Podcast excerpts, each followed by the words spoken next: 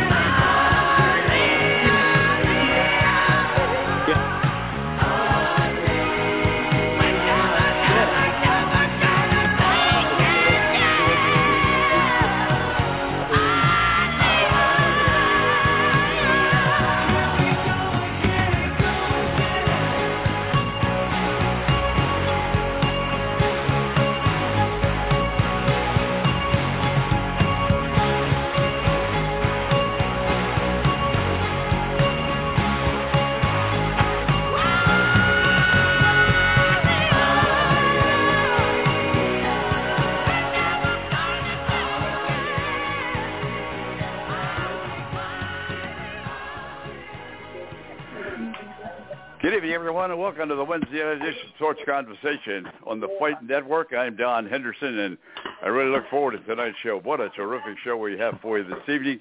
We hope you'll stay with us. We have correspondents all over the country. But a big story we're going to start off with our executive producer, Frank Carroll. Frank, give it to us. Frank? We're sad to uh, announce that uh, a giant in the uh, basketball world has passed away.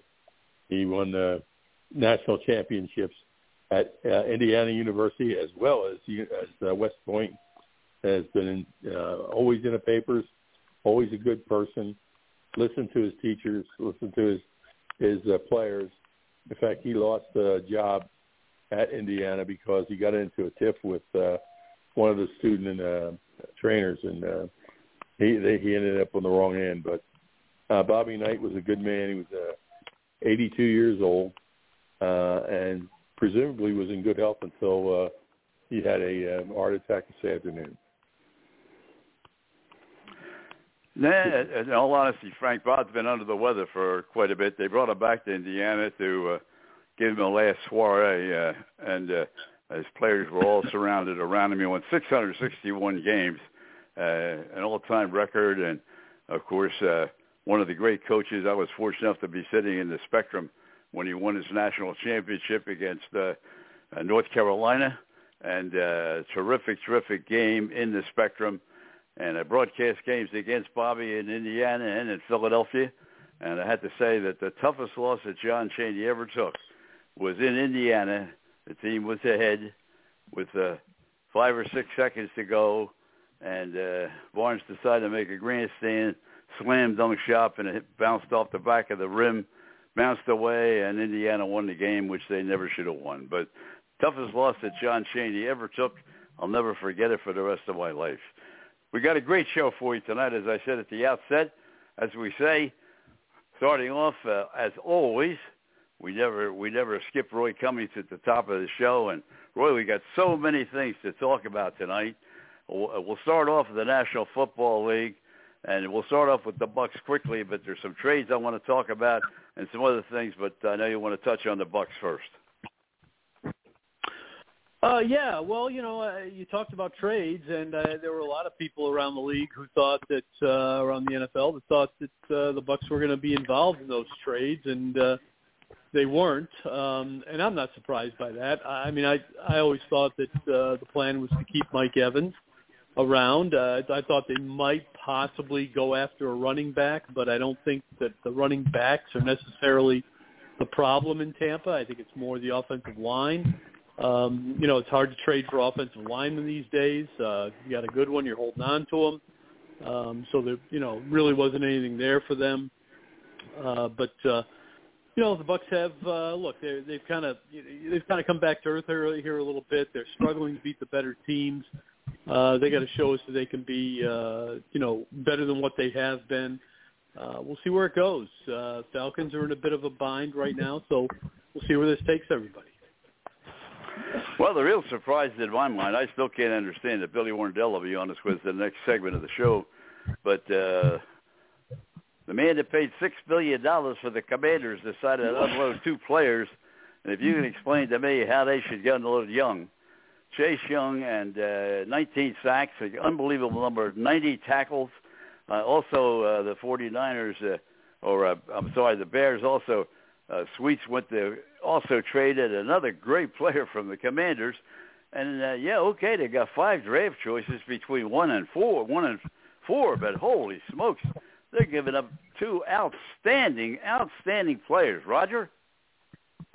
Yeah, well, the uh, there weren't a, a whole lot of deals made. Let's face it, uh, under the circumstances, and I think you're right, uh, 100%, uh, Roy because when you have a good offensive lineman and you have depth, you do not want to take any chances.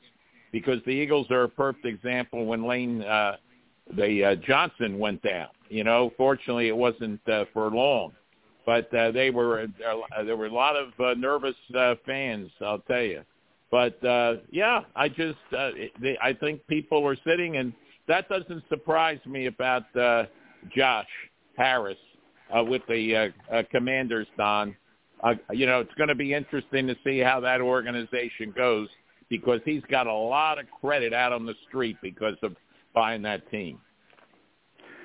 Well, there's no question about that. I mean, he, yeah, I mean, six billion dollars. You got to have credit somewhere.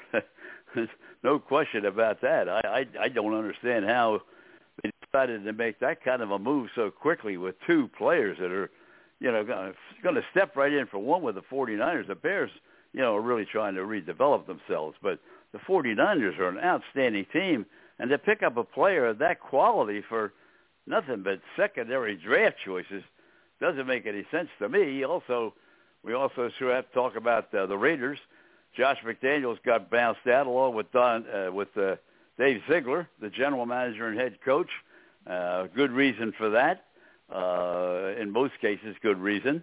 Six and eleven last year, the Raiders were, and three and five this year. And uh, comments on that one? Yeah, I, I, I, I guess I'm surprised that it happened this quickly, um, but I'm not really that surprised that it happened. Um, look, when you exchange Derek Carr for you know a quarterback that yeah, he's been tested and he's proven to do some do a few things, but you know, look, that was that was a bad choice. So the general manager, I, I think he deserves to go for sure. And uh, you know, I've never thought that Josh McDaniel is a head coach. I think he's an, uh, a very good coordinator.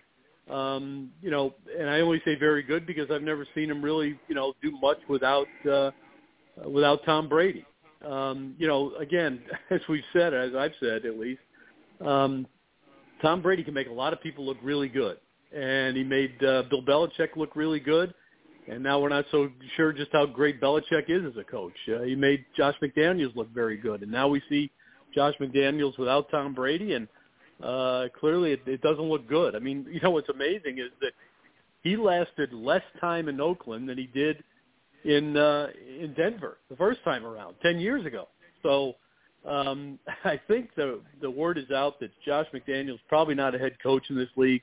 I don't think he'll have any trouble finding an offensive coordinator's job, um, but he you know has no reason to be in a hurry to to find work. I mean he's he's got they signed him to a six mil a six year contract, uh, so this is a lot of money still coming Josh McDaniels' way.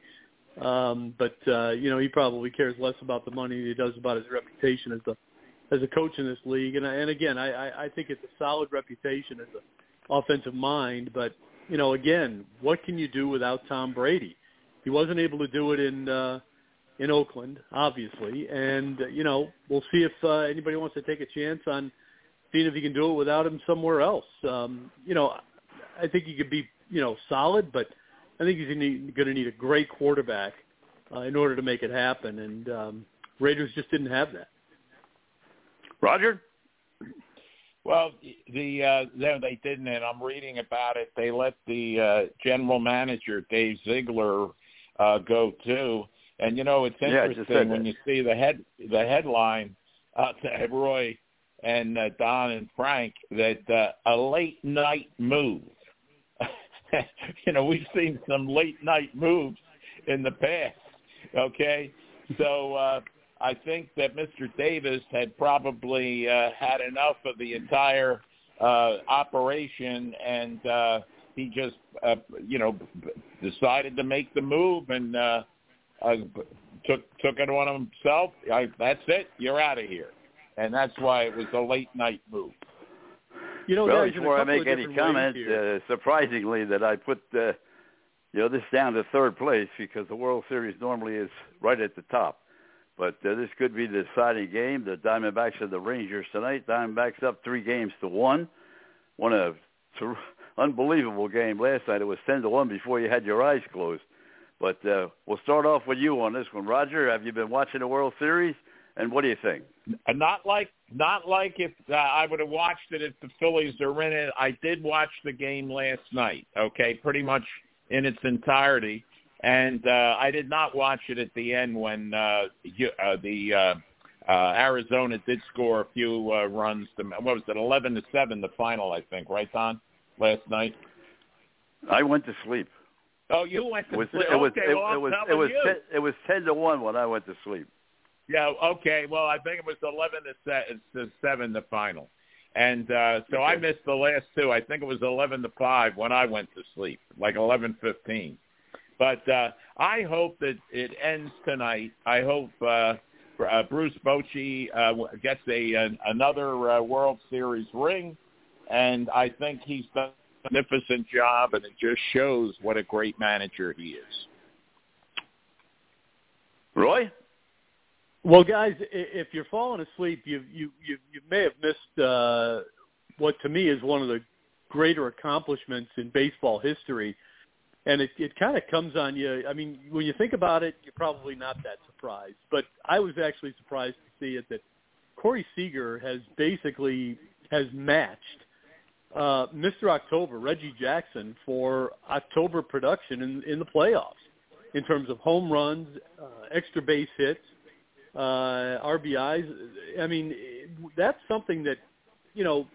Let's face it. I mean, Reggie Jackson was you know, he got the the nickname Mr. October because of his exploits in the playoffs, and now Corey Seager, uh, who was you know really never the, the t- first guy you thought of when he was with the Dodgers. A little bit more of that now with the Rangers, but here's a guy who has uh, matched Reggie Jackson uh, in, in all his, of his accomplishments. You know, probably pass him before this series is over, even if it end, does end tonight. Because uh, the way he's hitting, uh, he's probably got another RBI or two in him tonight, maybe another homer. Um, so, so that could happen tonight. Um, Roy, I'm been, not gonna you know, I'm not gonna disagree with you on that uh, because uh, Seager, for one thing, not only his offensive contribution matching him up, as you mentioned, but his defensive disability. I mean, he, he has dominated the shortstop position with great plays in a number of games, not just in number four, but also in some other games as well. He he's not only dominating the series in offense, he's dominating the series in defense. Yeah, that's a good point, Don. You're absolutely right. And you know, let's face it. I mean, he's been worth every penny that the Texas Rangers poured into him to get him, as has Marcus Semien, and uh, as was you know they didn't pay much, as much you know for Adolis Garcia, but you know now that he's hurt, uh, you know their their depth is being tested a little bit, but it wasn't an issue last night at all. Um, nor was the issue, you know, uh, starting Andrew Heaney, which is which was great. I think it was a mistake last night for the uh, the Diamondbacks to have started um, uh, the bullpen to, to go with a bullpen game. If there was a way to get a starter out there, I think they would have been much better off than going the bullpen I route. couldn't agree with you. I couldn't agree with you more. That, and not only that, but they took him out too quickly. I mean, you know, he gave up one run, and uh, to me, uh, he had two outs in the inning. And to me, uh, I think they made a mistake in taking him out at that point. Well, I, I don't disagree necessarily, and I say that only because you're in a short series here. Uh, you know, Joe Mantiply can can can rest, you know, all November if he wants, or most of it at least, uh, if they win the game. Um, but I think they were obviously thinking, you know, okay, look, we've got another game to play tomorrow for sure, possibly another one after that, and then maybe another one after that if we rally here. So, you know, I think they're thinking that you know, we got to keep these guys fresh. And Joe Mantiply is not a guy who's going to eat up, you know, two, three, four innings as a reliever. Um, you know, he's he's a guy who's going to face six, eight batters at most, and uh, and that's it. So that's where he was, and um, so that's why they pulled him. But again, it's just like I don't know that the playoffs, you know, with the with the days off and everything else, to me that's just not where you go with a bullpen day. That's where you bring in a starter. Look, Ryne Nelson came in late in the game, kind of in mop-up duty there's a guy who can start for you. He can give you five, six innings. Uh, and I think that would have been the better way for uh, Arizona to go because, again, uh, much like John Smoltz, I'm a strong believer that for every pitcher you throw out there, you're rolling the dice that that pitcher is going to be good. And, you know, the chances of six, eight pitchers being really good uh, in one night is just not that great. You know, if your starter doesn't have it, okay, yeah, you obviously have to go to a, a long bullpen guy, but um, you know, sooner or later you're going to run into somebody who's got it that night.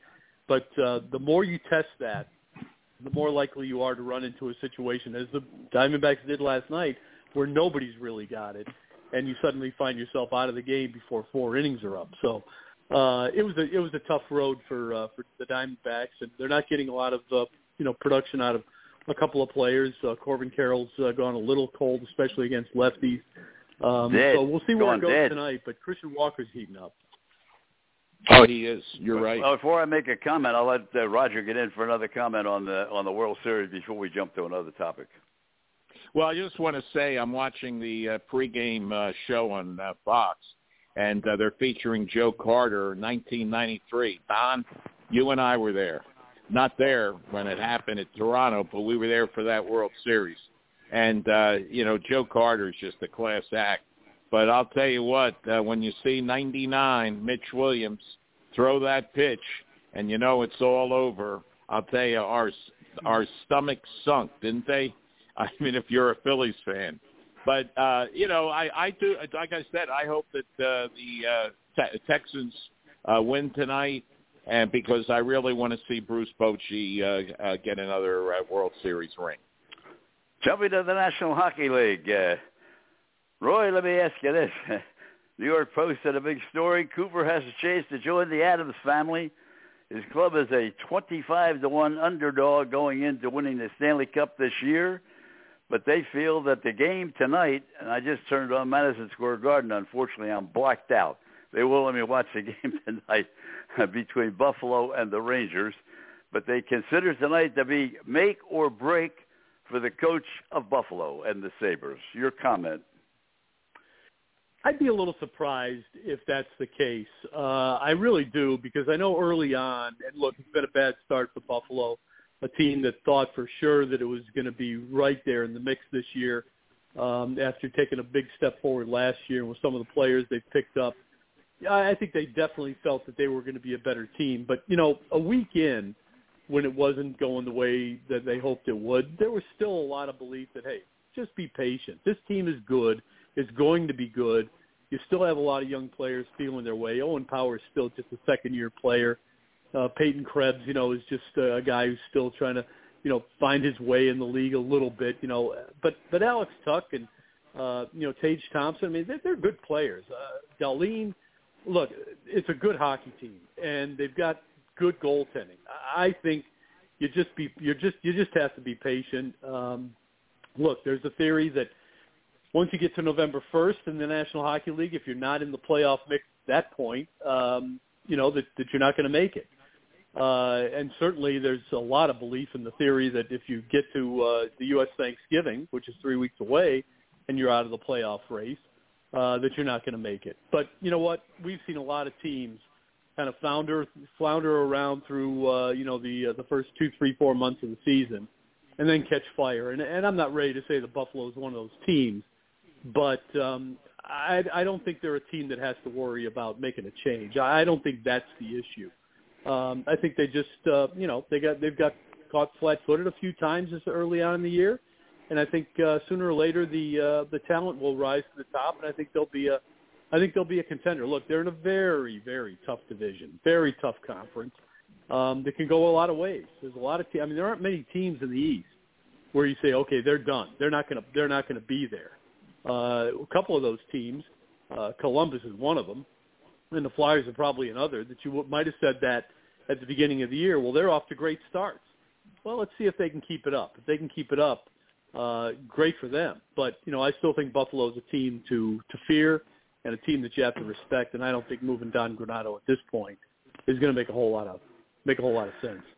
Well, going back to your very first statement, uh, the expectations because of what happened with the exhibition season were very, very high in Buffalo, and that's why there's so much uh, red tape right now about going around what's going to happen with the coach, what's going to happen with the team. You're right; they can turn it around, but are they going to give him enough time to do it? We're going to have uh, To on later at uh, the Wells Fargo Center, and the Flyers are playing there tonight. Roger.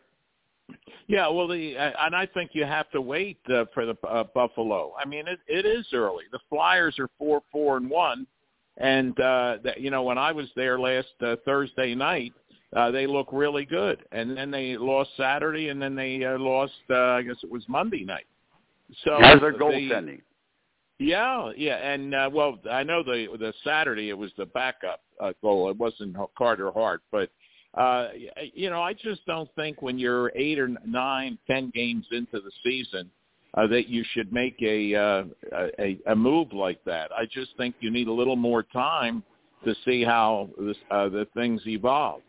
Evolve. And, and guys, as as we're talking about it, uh, the Sabres are playing the Flyers right now, and Carter Hart doesn't look too healthy. He's, he he they had to stop the game at one point for him.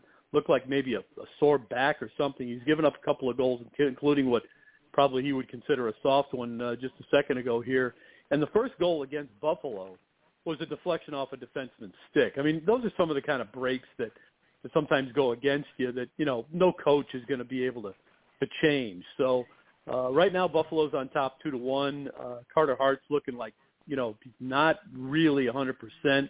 He might be fighting fighting through something. We'll see if uh, that's the case. Um, but uh, you know, again, if if you're, if you're monitoring Buffalo and the situation with their coach, uh, they gave up a tough goal against uh, because of a, a bad deflection, and uh, but now they've uh, they've rallied since then and taken a two-one lead. Uh, if it holds, although it looks like uh, they might have been offsides a little bit, so we'll see.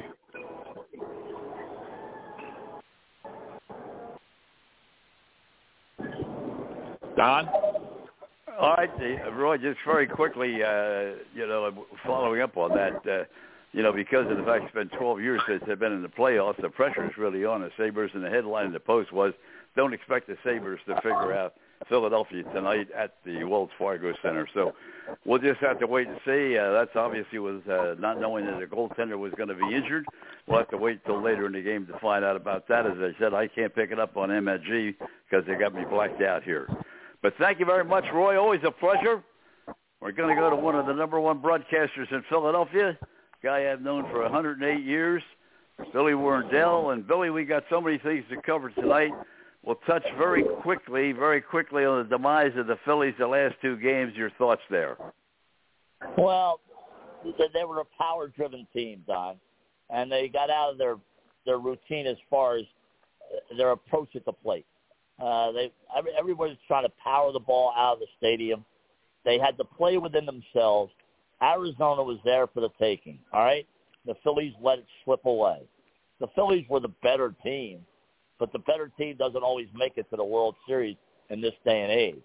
But I, they they just the way they approached the last two games, like, hey, we're just going to roll over them. They, I think everybody in the lineup, Castellanos, Harper, uh, Schwarber to a certain extent, Turner were trying to jack everything out of the ballpark. So that was the big, big problem with with Castellano the, was over 23 with 11 strikeouts to exactly. end the, uh, the See, game seven, the six. That that's the big problem. When you talk about strikeouts and these analytics geeks that are running baseball right now, hopefully with Bruce Bochy and his squad and the people in Arizona, maybe these people will ha- take a step back because they are ruining the game of baseball, ruining the game of baseball. And a manager has to go on feel, has to, you know, feel the moment. You can't have all these numbers uh, just just blitzing a manager. You know, he looks at a player. He knows when to take a pitcher out. He knows when to pinch hit. The whole deal. I think until they look, I don't have any problem, Don, with analytics. Numbers are important, but let the manager manage. Simple as that. You agree? I'm with you, Roger. Oh, I've I've agreed with that for years and years, Bill, and I I do agree that all this home run uh, striking out has just ruined the game. And uh, well, uh, I, Roger, it, here's the deal: you have to be able to move base runners. Uh, when you have runners in scoring position and less than two outs, you got to get that guy in from second base some way, somehow.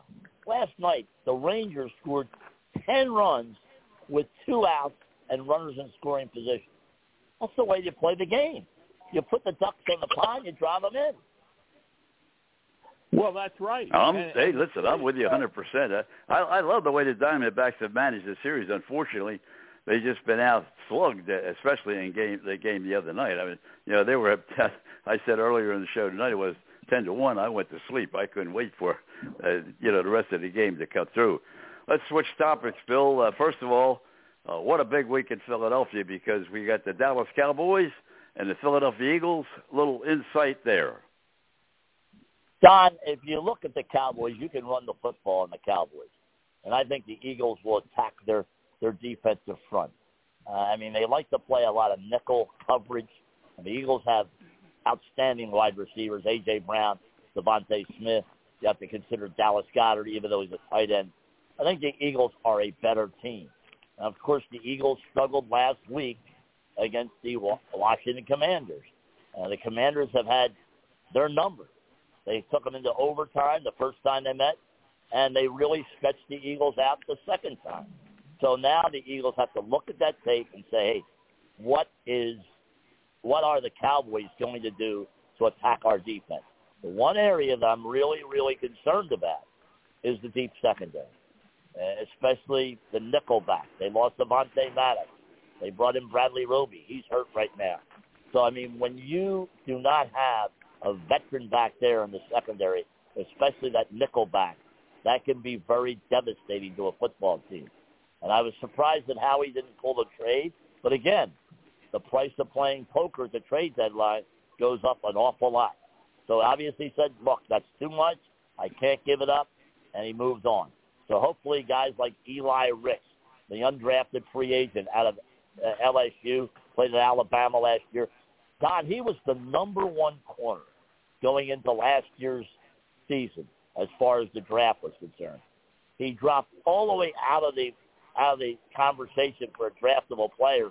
The Eagles signed him, and he has shown flashes that he could be a shutdown corner in the National Football League. Roger, good job by the Eagles again. Let me ask you this, uh, Bill. Uh, number one, the uh, just happened. Uh, Carter Hart was taken out of the game. He must be injured, and uh, the uh, score is two one because it was two to one when we talked to Roy. But that uh, second goal was nullified. But now they did, the Buffalo did get a second goal.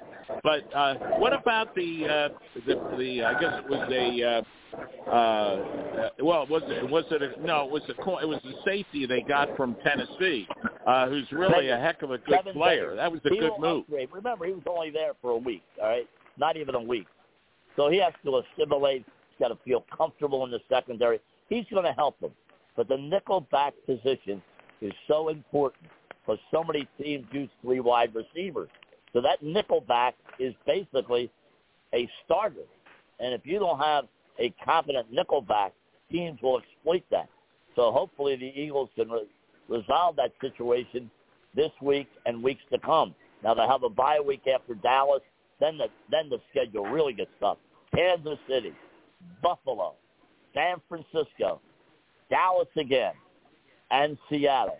So this is the time you're going to find out how good the Philadelphia Eagles are. It's going to be a very difficult stretch. The Eagles have the best team on paper, but paper a lot of times goes right in the waste. You're right about Billy, that. you, you you're at every Philadelphia Eagle game. You've worked the Eagles for so many years now. Maybe you can explain this to me. Josh Harris, who owns the Philadelphia 76ers, paid over $6 billion with his group for the Washington Commanders. How in the world can you give up Sweets and Young for nothing but draft choice? Well, you got now they got five draft choices between two and five.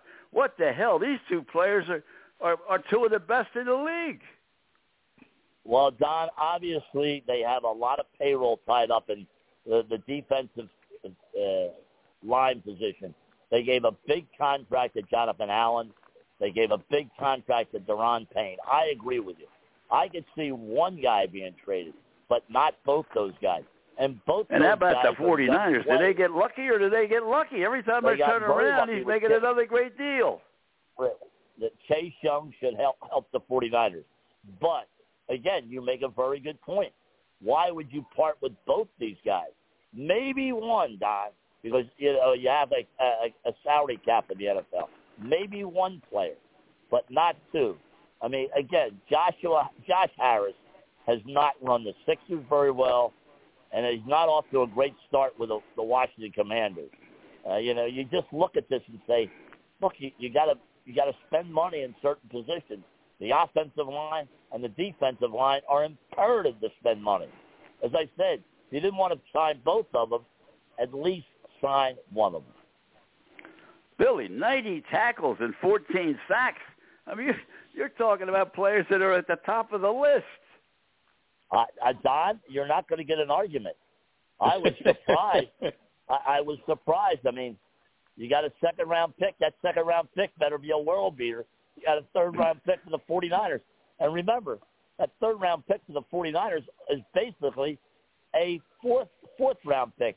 So the 49ers will be picking at the latter stages of the third Right. round. Right.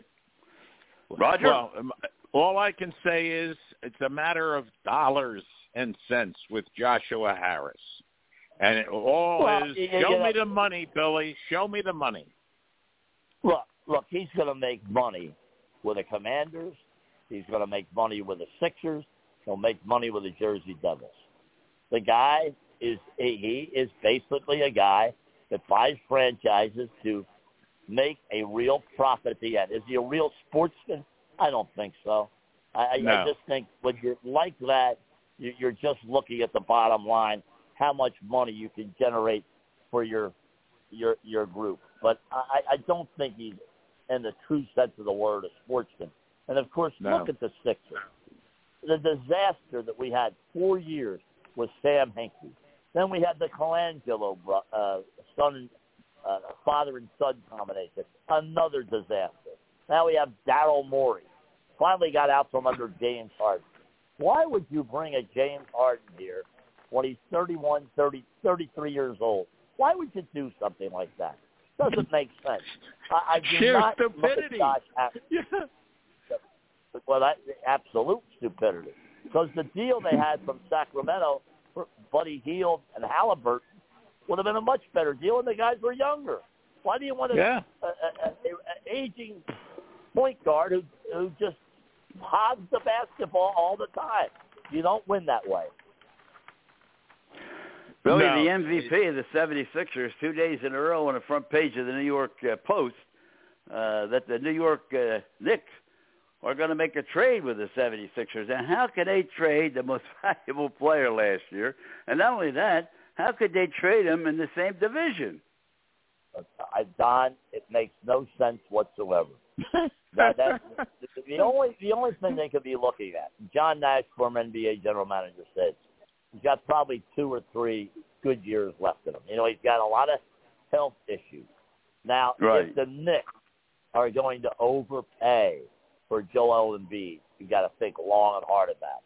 And you have to say to yourself, as this team is presently constructed, are we a legitimate NBA championship type team? Are we going to make a run for the championship? If you say no, then you have to think long and hard about moving Embiid. Billy, your thoughts on the World Series? Well, you know, I'm rooting for the guy that's the, the manager of Texas Rangers. I make no secret of that. Bruce Bochy, I've known him for a long, long time. And just the way they win on the road is absolutely incredible. I mean, they go to Baltimore, they sweep Baltimore. They go to Tampa Bay, they sweep Tampa Bay. Then they have the Astros, nip and tuck, and they, they, they beat the Astros. I mean, you look at this team, he loses one of his top players in Garcia, the right fielder. They don't miss a beat last night. And No, Corey miss a beat. They, Corey had 10 Seager runs before I could even say, keep my eyes open. Corey Seager is probably one of the greatest shortstops of all time, not only from an offensive standpoint, but from a defensive standpoint. He is an outstanding, outstanding player. And, I, And Billy, he may be one of the few players that commanded the kind of money that he's getting.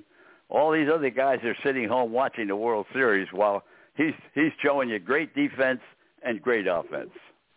No question, Don. And he's a money player. A money player. When the chips are on the table, he steps up big time. Roger? Well, we said that about uh, Bryce Harper too. You know, last year uh, he's a prime time player, and uh, but uh, I'll tell you what. I mean, Trea Turner had some good uh, uh, parts to this season, but then overall in the playoffs, Bill, especially in the LCS, uh, he didn't produce, and I I, I wonder. Uh, Maybe Go the ahead. radio person have to give another standing ovation. Maybe that'll change his fortune. yeah, right. I think that was right. that that was the biggest joke I've ever heard. A farce uh, uh, when they're talking about the standing ovation turned him around. What turned him around? He was becoming a. ba- He, he decided he was going to get back to his old approach at the plate. That sta- standing ovation had nothing to do with him going on that torrid street. If you believe that, Roger and Don, Santa Claus is on your front lawn tonight. Do you think they'll you close go, it out tonight, Billy? Huh? Do you think they will close it out tonight? I sure hope so, Don. I mean, they, of all these that pitched well in the postseason over his career, I, I hope so. I mean, uh, Zach Gallen, the South Jersey kid, is a real battler. But you know, look, Don, uh, they're a, they're, they're a very talented team. I mean, Bochy's done a tremendous job. The way he handles his bullpen, the whole deal. I mean, I I hope they close it out tonight and uh, move on to another championship. You look at Bruce Bochy. Five team, five times he's gone to the World Series. has a chance to win his fourth World Series, no doubt he'll be a first ballot Hall of Famer. I mean, Absolutely. and still does not have a winning record in baseball. That's the amazing part. That is amazing. Wow. And how about this? Aubrey Huff had the greatest line. How do we get rid of Bruce Bochy for one Gabe Kapler?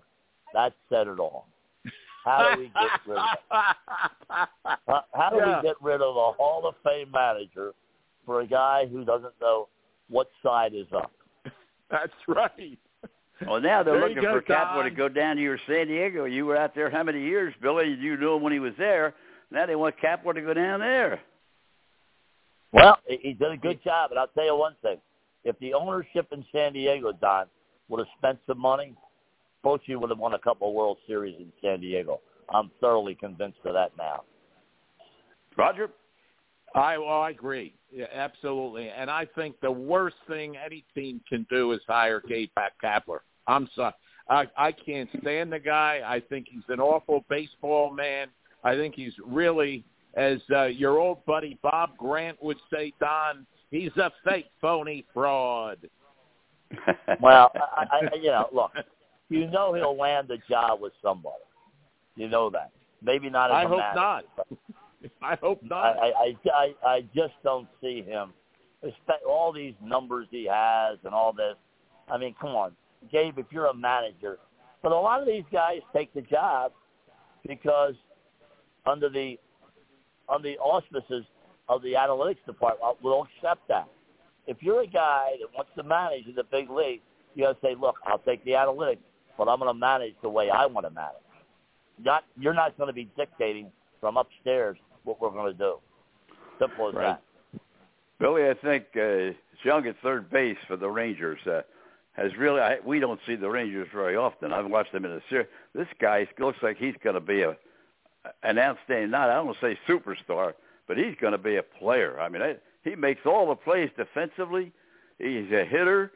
I mean, he looks like a their guy that's going to be a real player. How about their catcher as well? yeah, yeah. Good one, Bill. He looks great.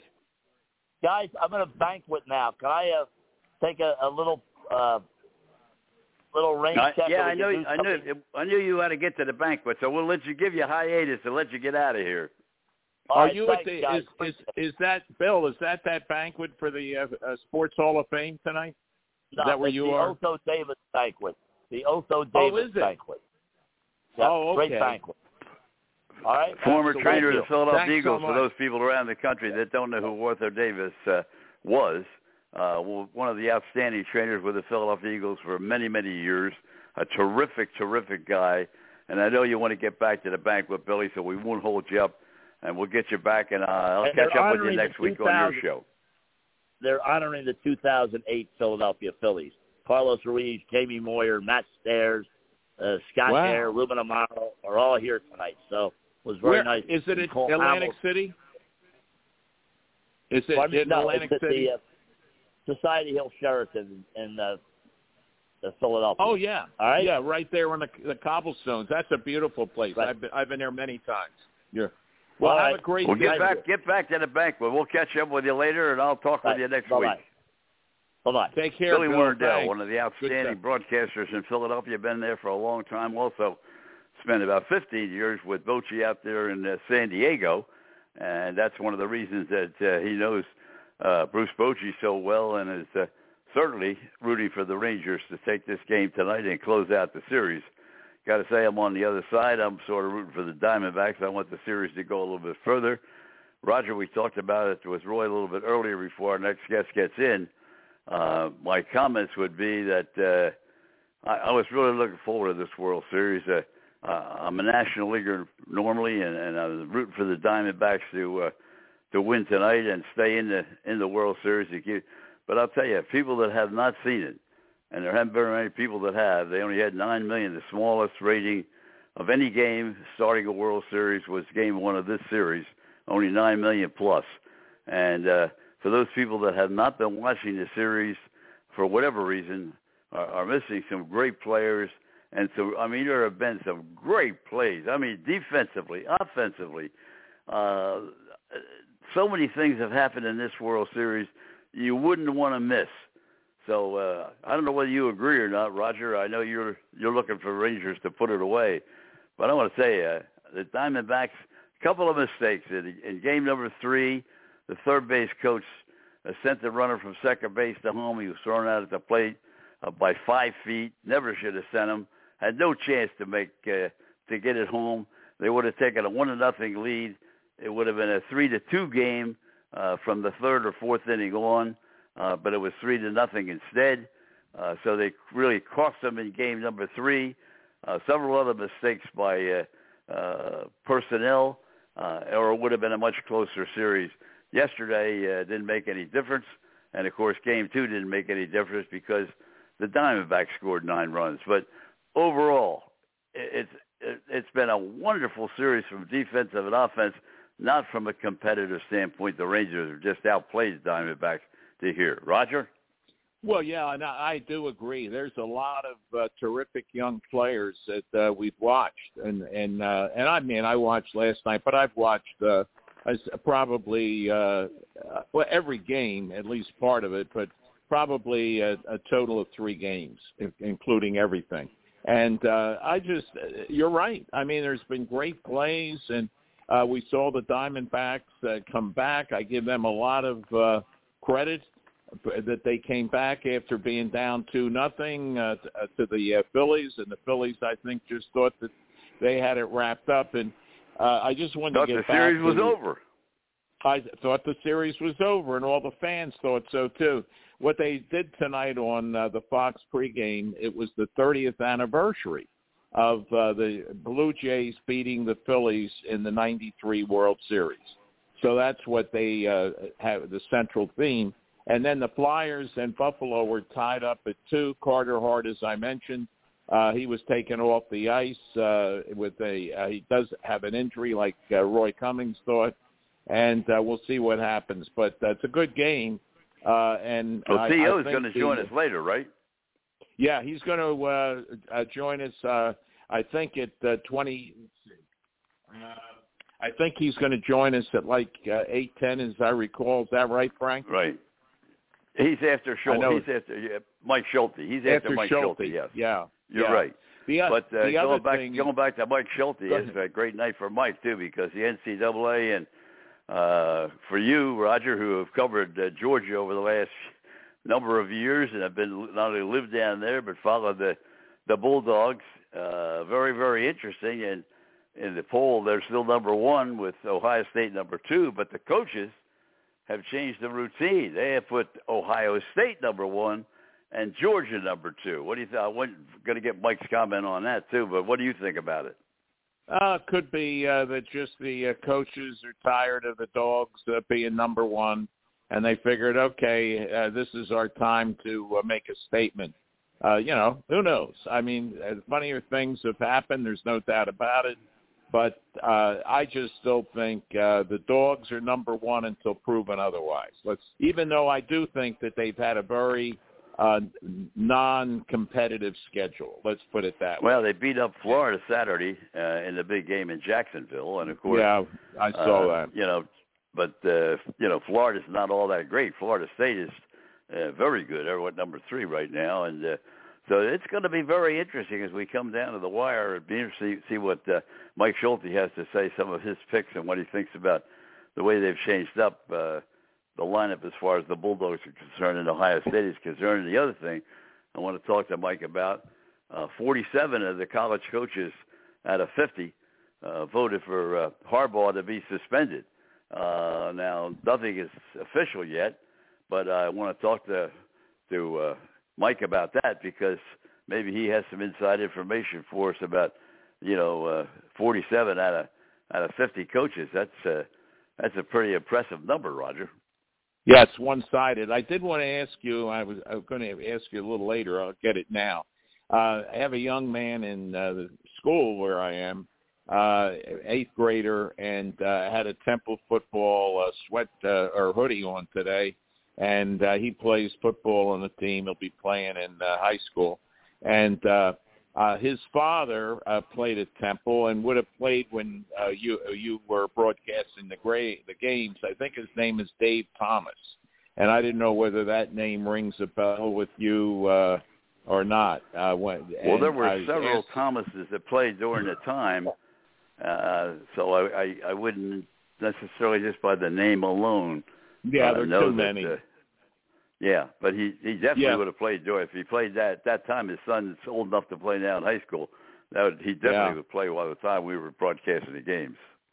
Well, you know, yesterday there was a young man who uh, is in uh, freshman at Malvern Prep, and I'll tell you, when I looked at him, Don, he's he's obviously a, uh football player, and he went from public school, and you know, Malvern Prep is not cheap.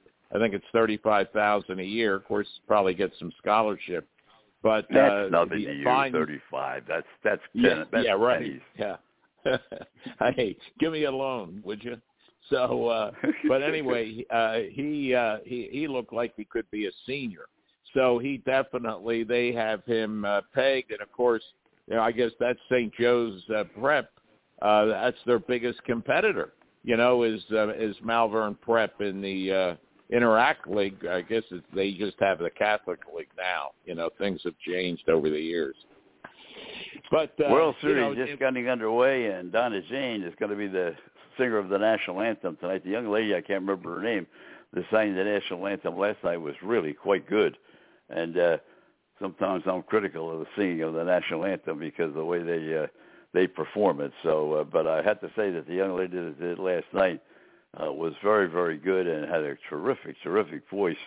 Uh, obviously, we can't hear tonight because uh, we're doing the show, but. Uh, she is singing the national anthem right now as we're getting ready for uh, game number five of the World Series to get underway. Can't I beat Lauren from- Hart, Don. Can't beat Lauren Yeah. Hart, the, the Flyers. And then I found out she and her husband have adopted four children. Uh, she's, they be, they are to be congratulated. Oh, that's terrific. That's Yeah, terrific. it, it is. Yeah, the looking at uh, two two first admission uh, of the uh, Flyers, and uh, I think that Full house at there? TN uh, Full house? Not too bad. Yeah, no, it's not a full house, but I'll tell you, I really like the the job TNT does with the uh, pregame and you know intermission, and they, they got Gretzky on there and uh, Right. Anson Carter, who I I think a lot of. I met him at uh, the Gladiators game last year with RG, and we were talking to him, and uh, they just, uh, you know, they really know what they're doing, and it's all part of the the uh, Turner complex, you know, in Atlanta, and they. Uh, they they really do a good job on sports, and I think they always did with TBS. They do a great job with baseball, and uh, they have uh, they did a great job during the uh, LCS. Uh, again, you know, they they, they Turner knows what they're doing. They always have. Absolutely. Well, we're right, waiting for uh, Mike Schulte to join us. Uh, uh, of course, he's Mike didn't uh, been a big Don. factor with the Don. bowl in, in uh, Tampa, Florida, and we're looking for uh, some of the NCAA, some of his ideas about some of the teams. We got a lot of big games this weekend coming up. Don, uh, Mike didn't which answer will- his phone. Pardon me? Don, Mike didn't answer the phone. Oh, he didn't So- answer. Oh, okay. No. Okay, we're going So to have to tried- cross Mike. I'm Uh, Mike, to stretch. I tried to stretch to fill in. Wait a minute, Here's stretch now.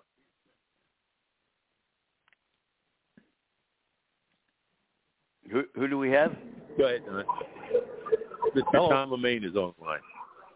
Oh, okay, okay. I'm Tom going Lemaine is joining us. Okay, Tom Oh, Lemaine is joining us now in Philadelphia at the uh, Hey, Wells hey, Fargo I'm on a Center, where we're game right talking now, about so it might be hard to Buffalo playing the Philadelphia Flyers, and so we, uh, of course, Tom has been associated with the with all the sports teams in Philadelphia, the 76ers, the Flyers, the Phillies, a longtime broadcaster uh, in Philadelphia for NBC News TV as well as radio. So, Tom, once again, welcome to the show. We're certainly happy to have you here, and you got an interesting game going, two-two, huh? That's yeah, it's a tie score after one period of play. Uh, Flyers have been successful in uh, challenging a goal for the second night in a row, and uh, it was an offside call. It was a, a successful challenge. Roger. But Hey, the Tom, uh, Carter, Carter Hart news went is, out uh, injured. Yes, I believe he um, he uh, it looked like about five minutes before he finally came out of the game, looked like he might have pulled a groin on his right leg. Um, Mm. and then uh, he didn't look too good trying to save the second goal that went in for uh, Buffalo. And I don't know whether it's just precautionary or what, but I noticed that the uh, emergency goalie, who sits not too far from me up here, has retreated to the locker room, and that's the first time I've seen that happen in quite a while. I have no idea who the emergency goalie is. Nobody ever does, for that matter. but uh, we know who he is, uh, and he just left. Uh, we, he just left to go to the locker room. So we're down to an emergency goalie. Is that Roger. Steve on the left on the left side of you up in the uh, box? Yes. Oh, okay. There we go. No, Steve- Now we know. Steve who, Is that who? No, no, no, no. Steve is the steward. The guy, the guy I'm talking about, Roger, sits to the right of us, all the way down the end. okay. Down at And we the never end. talk okay. to him. We never say anything to him. He's a mystery man. But when we saw him leave after Carter Hart went off the ice, we knew that uh, that was the giveaway. He's the emergency goalie. Well, the other I wanted I mentioned it to Don earlier. Uh, the the uh, Flyers on Saturday. It's going to be Military Appreciation uh, Day, right? Yeah, they play the Kings seven o'clock Saturday. Saturday night. Okay, I'm going to be there for that. I guarantee it. Uh, for the military, uh, uh, you know, honored, and uh, they it, it should be. It'll be great to uh, spend time with you as usual. And uh, they have, Well- you know, we uh, we're talking to Billy Warndell. He's at the uh, Sheraton Society Hill tonight, Tom.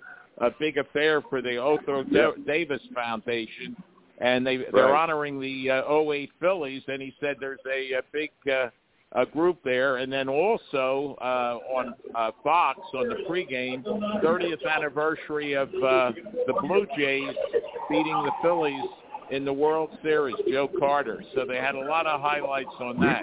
Just with uh, the You know, three the, of uh, us. The only foul ball I ever ahead. caught in the press box, the only foul ball I ever caught in the press box was Joe Carter foul ball. And if you really? remember, Harry Kalas made the call because Dick Clayton, as you know, was charged with so many errors. Error on the lane, but this time Harry, uh, and I didn't hear the call. Somebody told me about it. Harry said, and Tom Lemaine just saved the life of that memory lane Clayton with a diving catch of the Joe Carter foul ball. Only I Harry tell you, Kalas Harry was the that. best. I mean, it, for those folks around the country that are listening to us right now, they never had a chance to follow uh, Harry because he, you know, he was with the Phillies and uh, not necessarily a, a, a national broadcaster. But he, what a terrific guy! What a terrific broadcaster. Uh, going back to tonight's game, and I talked to to uh, uh, Roy Cummings about this in the first segment. Uh, don't expect the Sabres to figure out the, uh, Philadelphia tonight at Wells Fargo Center, and they're putting a lot of pressure on the coach because uh, they had such a great exhibition season. They have a lot of young players, and they were expecting that they were going to come in and they were going to come out of the chute firing red bullets. But unfortunately, it has not that happened. And now they're saying if they lose in Philadelphia tonight, they may lose their coach. Any comments about that in Philadelphia? Not at all. No, we don't. No, I heard nothing about Coach Granato at all. Nope. No buzz up here. No nothing. Well, we'll see I what think happens. It's, That's, I, you know, I think it's it's too early in the season uh, to make that kind of That's of what I said, think. Tom. And Yeah, uh, we you all know, say that. We all agree that Uh, it's too early, but uh, they're just, uh, you know, they're taking it. Well, they had two shots. One that was that he would be, uh, he would really be under fire if he loses this game in Philadelphia tonight. And number two, that uh, Coop uh, would be uh, a choice to pick if you were picking a, a, uh Stanley Cup championship team this year, even though they're twenty something to one to win the Stanley Cup. Uh, it was worth a bet, according to the New York Post. So I don't know. We'll see what we'll see what happens Wow. as the season unfolds. I'm I'm not going to take that bet. You're smart. I need a little more credibility. Uh, well, and the Flyers, and you- I mean, the, the Lightning are playing without a goalie. Uh, you know, they're not going to have their goalie back until uh, after the first You of know, the year. if, something I don't that's I don't understand get. what they're I don't understand what they're waiting for. There are four teams in the National Hockey League that are carrying three goalies right now, and uh, I don't know what Tampa Bay's waiting for. You know, as Yogi Berra once said, it gets late early, and if they're uh, they get too far behind, and there's some stat, you know, goaded by analytics, um, any team that is four points or more out of a playoff spot by November 1st has only a 10% chance of making the playoffs. If you want to go on stats, so. Um, well, that's what they're yeah, talking about with the Buffalo coach. Well, you can do that with anybody. How would you how would you like to be a Calgary fan right now? I mean, they're they're the most disappointing team that they can think of at the moment. Right. And uh, I don't know whether you know, but um, I stick with Yogi Berra. Sometimes it gets late early. Roger. I agree. Oh, that's great. Let's. I wanted to get back to the Flyers. They're four, four, and one, and uh, the last two games they've lost. But uh, you know, when I was there last Thursday, uh, they they look great. And then uh, Saturday and Monday they uh, sort of fell apart. Uh, but uh, they, do you do you feel like I do that they really uh, are on the uh, right path? Absolutely. I wouldn't say they fell apart. Uh, the effort was there. I mean, you know, um, they just need they just need a sniper. I mean, uh, right out the shoot tonight, first shot of the game uh, is a goal. I mean, there were like uh, I think there were what uh, four goals on ten total shots in the game tonight. But no, the effort is there. I think they're finally buying into uh, Tortorella's uh, way of uh, playing. Uh, they play, um, you know, the couple of teams I've seen come in here lately are having a tough time getting across the red line, and uh, so the defense is there. And of course, anytime you got Carter Hart, and hopefully uh, you still will have Carter Hart based on tonight's injury. Um, right. You know, you play a tight game like Tortorella wants them to play. Uh, they just can't convert on opportunities that they get. Uh, have trouble scoring. That's it. You know, uh, shot percentage is not very high, but other than that, I think they're they're playing the way Tortorella wants them to play, and that's pretty good hockey. Tom, the top of the list has uh, changed a little bit. The Rangers are off to a great start, seven to two, going into tonight's game, and uh, more importantly, uh, uh, you know they they've been able to, uh, something they have not been able to do, rely on defense. Their defense has been terrific in the first nine games, and they're off to You're a pretty good start. talking about the New. York Rangers or the Texas Rangers? yeah. I'm talking about the New York Rangers. Rangers. Oh, the New York Rangers. There's only one Rangers playing in the Garden tonight. Oh, okay, yeah. Well, Lava, you know, Peter, the same way, you know, uh, the Rangers, if they buy into Laviolette's uh, style of play, they'll, they'll be fine. Anytime you got a goaltender like they have, and like I said with Carter Hart, anytime the Rangers have the goalie they have in the net, they're uh, they're they're always going to be a factor. But I, I and the Devils was, and the Islanders are making a little bit of a run too. They've improved their clubs a little bit. Yeah, you know, and the sleeper, and I, the Detroit Red Wings, I guess they're no longer a sleeper. But um, when I saw the Anaheim Ducks when they were in here the other night, nobody ever talks about them. Of course, they're in the other conference. But, uh, you know, it's wide open right now, I believe. And uh, especially if um, Tampa wants to go that long, you know, without getting another goalie. Roger, What's your the uh, your evaluation uh, about the- what is uh, is it uh, Ersson, uh, the uh, backup goalie for the uh, Flyers? Yeah, he was shaky in his first few minutes of the first time he started. Uh, but um, I don't know. We'll find out because he's in there for the rest of the game tonight. So we'll see how he does. Tommy, Well, what I kind of saw magic he- but, does, you know, what kind again- does Las Vegas have? Because they, they unbelievable expansion team, and they've been right there three years in a row. They they get to the finals. Uh, they, I mean, it's unbelievable. Well- Vegas, what are they? nine- What are they? Nine and zero now. Well, one of the best games Flyers played was that game against Vegas. I mean, Yeah. they could have won that game. And they played right off the bat. They played three top teams in the league, in the entire league, and they were in every one of those games. The only game they got blown out was the Ottawa game. And uh, the other games, uh, they were in it. They could have won any of the games that they lost so far this year Right, against really top-notch competition. Roger. Yeah, they're doing a, they're doing a feature uh, on TNT of uh, Jonesy, Keith Jones, and uh, some of Right. the uh, antics uh, he had, Oh. uh, you know, when he was a broadcaster. But I'll tell you, I think he's done a great job in, uh, as a uh, administrator and president of hockey operations. Well, it's early. you know, Too early to tell. Isn't it too, isn't it too they haven't to made tell? any moves yet. You know, I mean, you know, it's uh, they haven't made any moves yet, and uh, you know, the personnel that he inherited are the personnel that are on the ice tonight. So we'll see what happens. Yeah, he's on there, uh, uh, you know, with uh, the um, uh, uh, Marty's uh, son um, and uh, the uh, uh, the uh, analyst uh, from uh, TNT. I, I'll Right. tell you, uh, you know, when you when you when you can do hockey games, you can get a job in broadcasting doing play by play because I think it takes a, a real talent, uh, Tom. Uh, toughest game to call.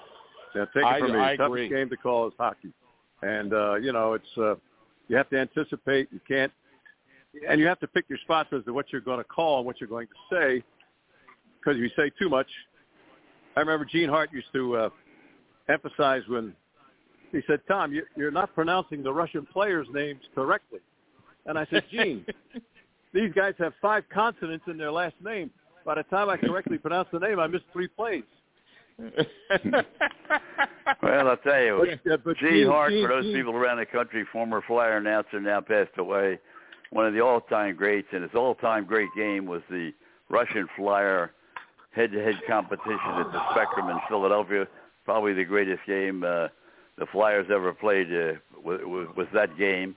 And of course, he and Mike Emrick, who also came up through the Flyer organization and then became Yep. one of the great broadcasters of National Hockey League. Hockey. He's retired now two years ago. But they, to my, in my mind, uh, now I don't know about some of the ones outside of the country and in Montreal and so forth. I didn't hear them that much, but those two in my mind stand out. Uh, my uh, Tom. Doc Emrick, uh, yeah, you're right. They're they're they're right up number one and two in my book. Yeah.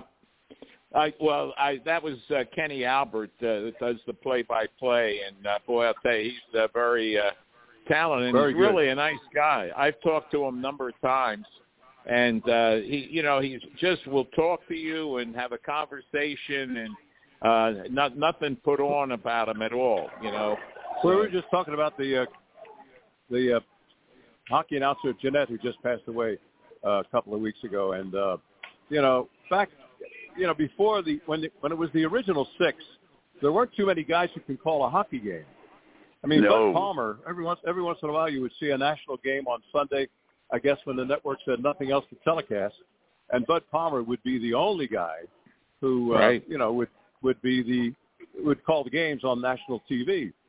And when it looked like the Flyers were going to get a franchise, you know, I'd known Gene Hart since uh, high school, and uh, I said, and Gene, you know, was very good with hockey, very knowledgeable. I said, Gene, you ought to try out for the Flyers job because, you know, there's not too many guys around here who can call a hockey game.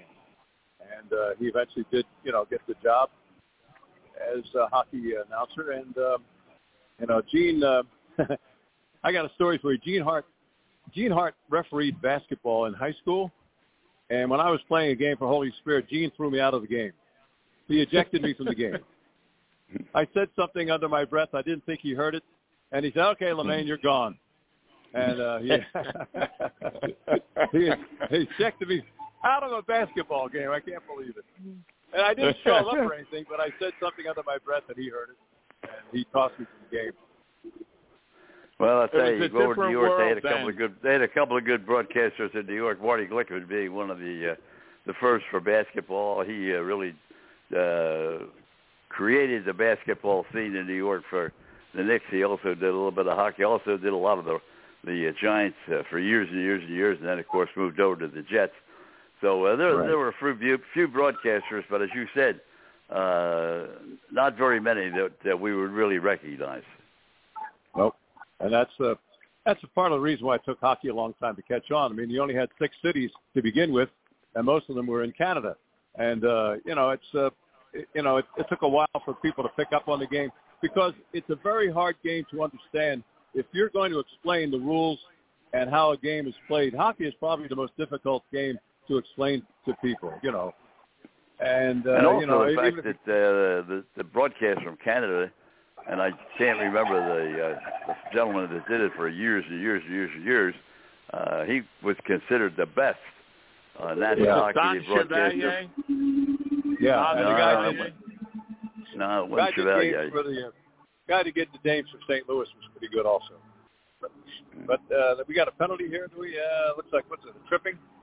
We got, uh, Flyers are going to go on a power play, I believe. Here. Yep. We got number uh, got number 19 on the trip. That's it. Number There it 19, Buffalo tripping. So Yep. power See, play. they're they're on a delay the, the Flyers, uh, on the, TNT. The most unusual stat, the most unusual stat I can think of. Up last week, the Flyers had four shorthanded goals and one power play goal. That's unreal. That's pretty hard to do when you think about it.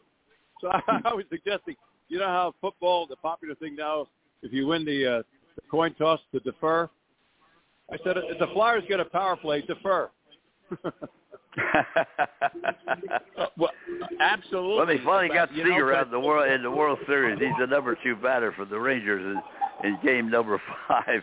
They finally got him out on a ground ball to shortstop, and right now the Rangers are up uh, two outs in the top of the first inning, and uh, nothing nothing is the score. So we'll continue to follow that as it goes along, and we'll see whether there's going to be a game six or whether there's going to be a game seven or what there's going to be. So. Well, wait, Tom, I'll ask you because you've uh, you were with the Phillies for such a long period of time. Some of your thoughts about the World Series. Well, you know, I just I was talking to somebody about this before tonight's game. Have you ever seen a game in uh, Arizona when the roof is on? Not when It it's on. No, when the roof never. is on, it's very dark in there. And when I heard when the uh, Phillies came to uh, Phoenix and they didn't have batting practice, I thought that was a very, I, I thought that was a mistake. We got a cross-checking here, so that takes care of the power play. Um, you know, the Philly, for some reason, the Philly hitters just kept flailing away at pitches that were low and away or high, and, and uh, I wondered if a lot of it had to do with the fact that they never could get used to the darkness that was uh, prevalent in, in Arizona. And then, Right. well, when they didn't win Game Six, the pressure was on, and I, to answer your question, I think the pressure of, of must winning Game Seven because of, of a terrible disappointment that it was going to be, and as it turned out to be, I think the uh, the hitters, the Flyers hitters, just uh, were just flailing away at pitches that they had no no right swinging at, and uh, you know, uh, the best hitter on the team, in my estimation, is their second baseman, and he never looks bad at the plate. And Scott, you're I talking best- about. Oh yeah, Bryson Stott.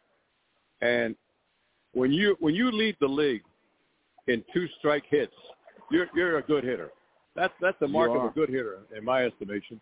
And he leads the major leagues in uh, two strike hits.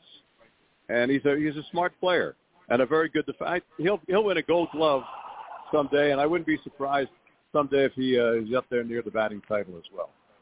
But Oh, he he's a may win the smart hitter. Gold Glove this year. Yeah, he probably, he's up for it. I think yes. Absolutely. And he started Well, out as a a- shortstop. Yeah, uh, he's a bright spot for the future uh, for uh, the Phillies. There's no doubt about it. You know, it's interesting, Tom. The uh, the TNT broad uh, telecast is really uh, uh, more than uh, 10 or 15 seconds or more, maybe Oh, 20 yeah. seconds. Yeah, we noticed that here. Yeah, it's Yeah, really the replay- amazing. Replay is running a lot longer than it normally is.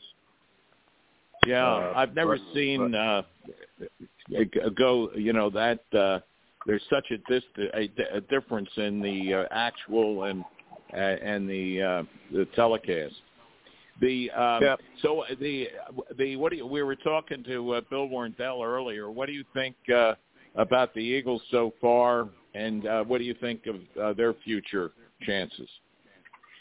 Well, I mean, right now it seems like it's the uh, Philadelphia Eagles and the rest of the league. You know, uh, just when you thought uh, you know Miami might be a power, they threw the, you know, San Francisco. You know, I don't know what's happening with them. Uh, you know, Tommy, this game this weekend might close out the Cowboys. They lose this game, you know, they have three Right. losses, and the Eagles only have one. It's almost Right. impossible for them to, to to move up. Exactly. And uh, they really don't have to do too much to get in the playoffs the way things are going right now. Uh, Nothing. but uh, Sunday's a big game. Yeah, Sunday's a very big game. And, uh, you know, how Cowboys are the same thing. How can they get blown out one weekend and then blow out another team the next weekend? Um, but we'll find out this weekend. Big game. You're right. Because it's Dan it's McCarthy not the was Eagles, just on it's the Cowboys. ESPN tonight talking about the game, and he uh, he said himself, you know, this game uh, this game means a lot for the season. I'll tell you what, I have never seen a wide receiver like AJ Brown. No. He- I, I've never, Oh. I mean, I mean, Odell Beckham got a lot of copy when he was making all those great catches. But I'll tell you what, the most valuable player on the Philadelphia Eagles right now is is AJ number eleven, without a doubt. He's incredible. He might be the most valuable player in the league. Not only makes He's catches, good- he makes great He- yeah. catches. Look at he made two on two on the sideline last week that uh, were unbelievable. One handed catch with two people with him right in shoulder to shoulder, and he catches the And ball course, According to the on coach, that, on they that work left on that sideline, play. and then he catches the ball in the end zone.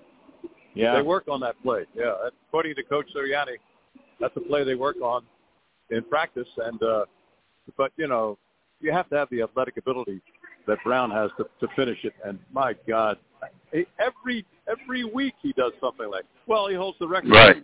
six straight games, Right, 135 or more yards, and uh, he is just what a big. You know, got to give credit to Howie Roseman. I don't know how the hell he gets these guys. I mean, he picks up guys left and you need you need a you need an extra lineman, he got him. You need a running back, he gets it. You need a wide receiver, he gets one.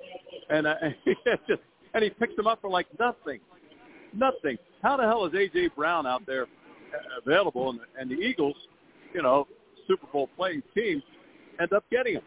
It's uh, you know, and they get a running back. They uh, it's it's it's I don't know, a little bit of luck, but a little bit of uh, smart football is Howie Roseman. That's for sure. and just the other way around for the for Washington. I mean, for them to give up Young, I mean, it's unbelievable. And Sweets goes to the 49ers. There's a general manager that makes moves, good moves too. He's just like Howie, general manager Yeah. of 49ers. And and there's and and what does Washington get? They get draft choices for two to four. What in the world? I mean, how can you give up two players like that? One guy with 14 sacks and 90 tackles. I mean, unbelievable. Yeah. Yeah. Well, you know, and that 49ers general manager was a pretty good football player, if I recall. Oh, yeah, Oh, Hall of was, Famer. Hall of Famer. Yeah, Yeah. Hall of Famer. Played his whole career in Tampa. Yep. And and the other the other thing is he was a uh, great broadcaster in the uh, short time that uh, he was uh, before he, he Yeah, he took was. over San Yep. Francisco. Yeah. Everybody laughed when they gave him the job. They thought he had no experience. All he is is a guy that played football at Tampa, Florida. Well, they're finding out who he is now. They found out the first year he went out there who he was. Oh, he, he, he pulled a Keith Jones, didn't he? Yeah, He yeah. certainly did. Well, we'll see whether Well- Keith wins or not. If he wins, then he then he Yeah. duplicates it. Right. Right. Well, like I said, they haven't made any moves yet, so it's too early. Too early to make a Still judgment on two two that. in that game. Yes, it is. Eleven and a half to go in the second period. Tom Lamaine is our guest. Tom's in the uh, Wells Fargo Center. The Flyers playing Buffalo tonight in a very, very big game. According to the New York Post, this is a gigantic game for the coaching staff of Buffalo. So we will uh, see whether that turns out to be a reality or not. No, I, I, uh, I don't know. And you're only quoting one source, the New York Post, and I, I need more sources than that one to make that kind of credibility. you know, and uh, but uh, I'm watching. I one don't of my think I don't think it's a source. I think it's a rumor. number 72 for the Buffalo Sabres. Tage Thompson's going to be around for a long time. Big guy who can skate and score, and a smart player. And uh, he's. Well, we lost thought coach and general manager out there in Las Vegas. Uh, their football team is Oh. not doing very well. Doing very well. Their their hockey team is great, but their football team is having a disastrous year. Well, maybe the baseball team will pick up after after a move. You know. You know, they're coming Yep, from Oakland. yep. I don't know whether that's good or bad. Well, it can't hurt. I mean, if you've No. ever been to a if you've ever been to a baseball game at the Oakland Alameda Coliseum, anywhere, but that place is good. Anywhere. I've been there. I, that, that, that's an unbelievable. That was an unbelievable. Not only that, uh, it wasn't a great neighborhood. You, you know the the uh, the Warriors, not the Warriors, the uh, Golden State.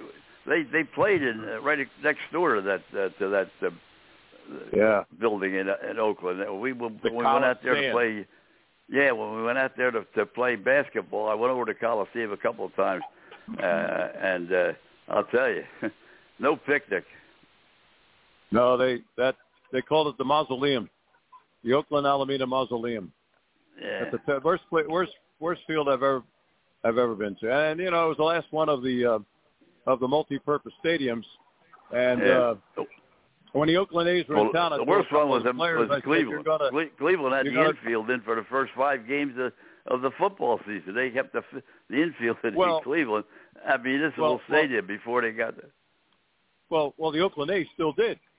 I mean, they Yeah. still did have it before they moved to Vegas. And uh, I said, you guys better get used to to seeing a, a, a baseball infield during a football game because you're not going to see it anymore. And uh, you know, once uh, once the uh, the Raiders moved to Vegas, that was it.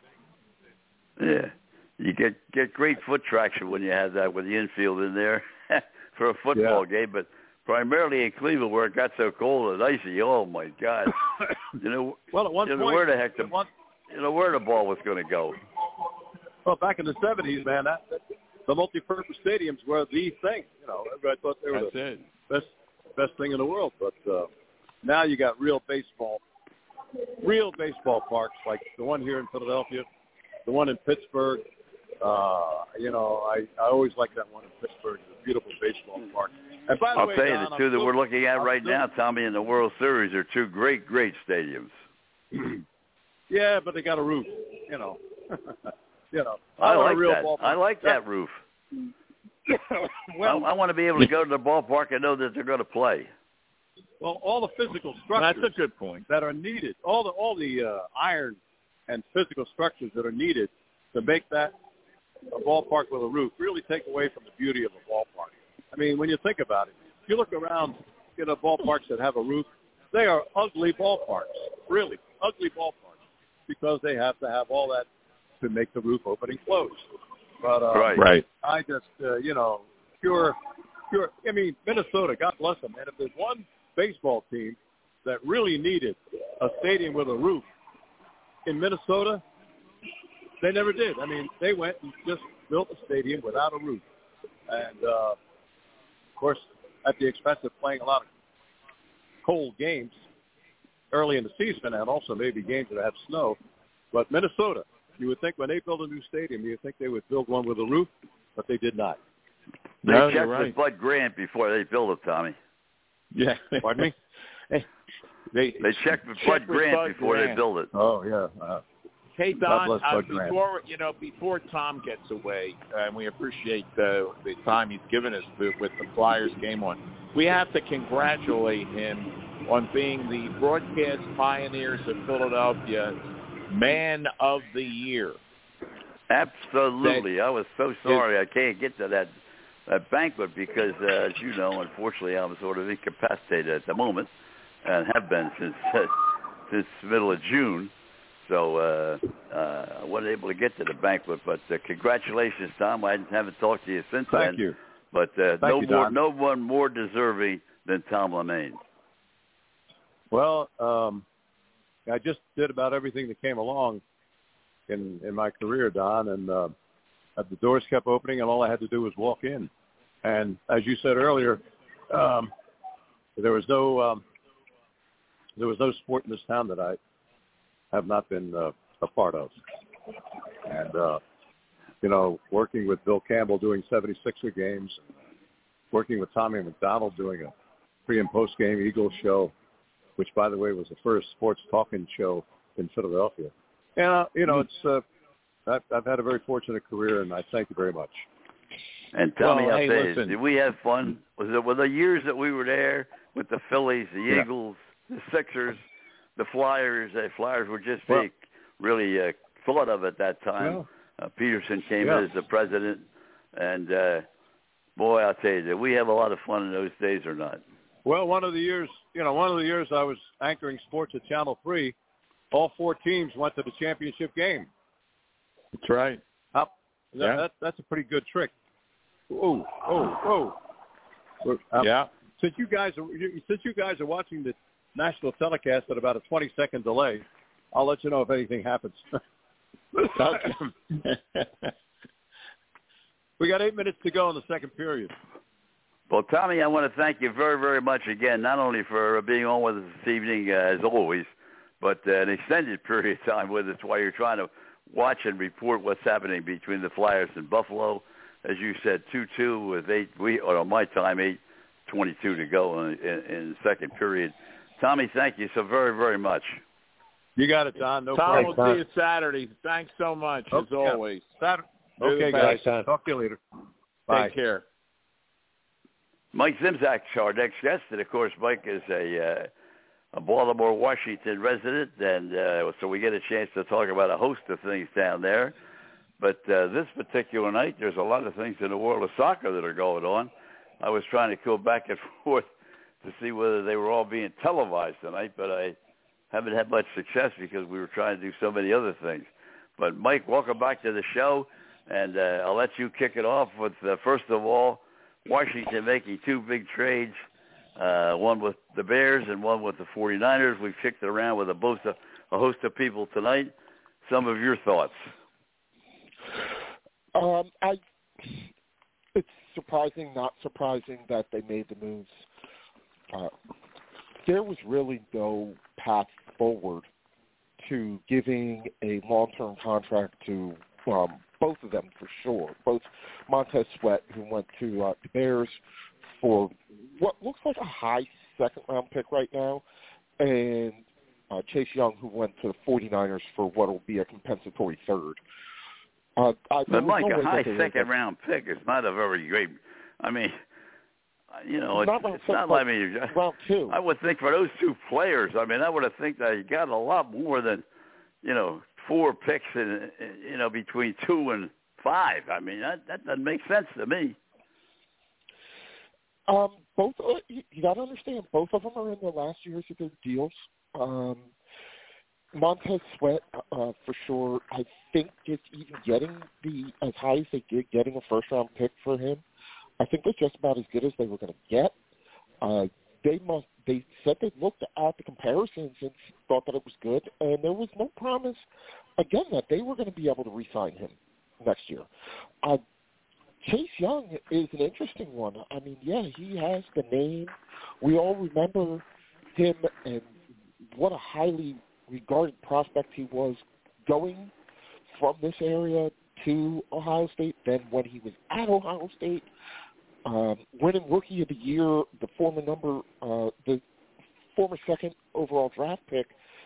Uh, but the, the thing you got to look at with Chase Young is that's a bit of a distressed asset they didn't pick up his fifth year option. Um, he's had that uh, severe knee injury where he tore his, um, his his ACL and messed up some of the other ligaments in his knee.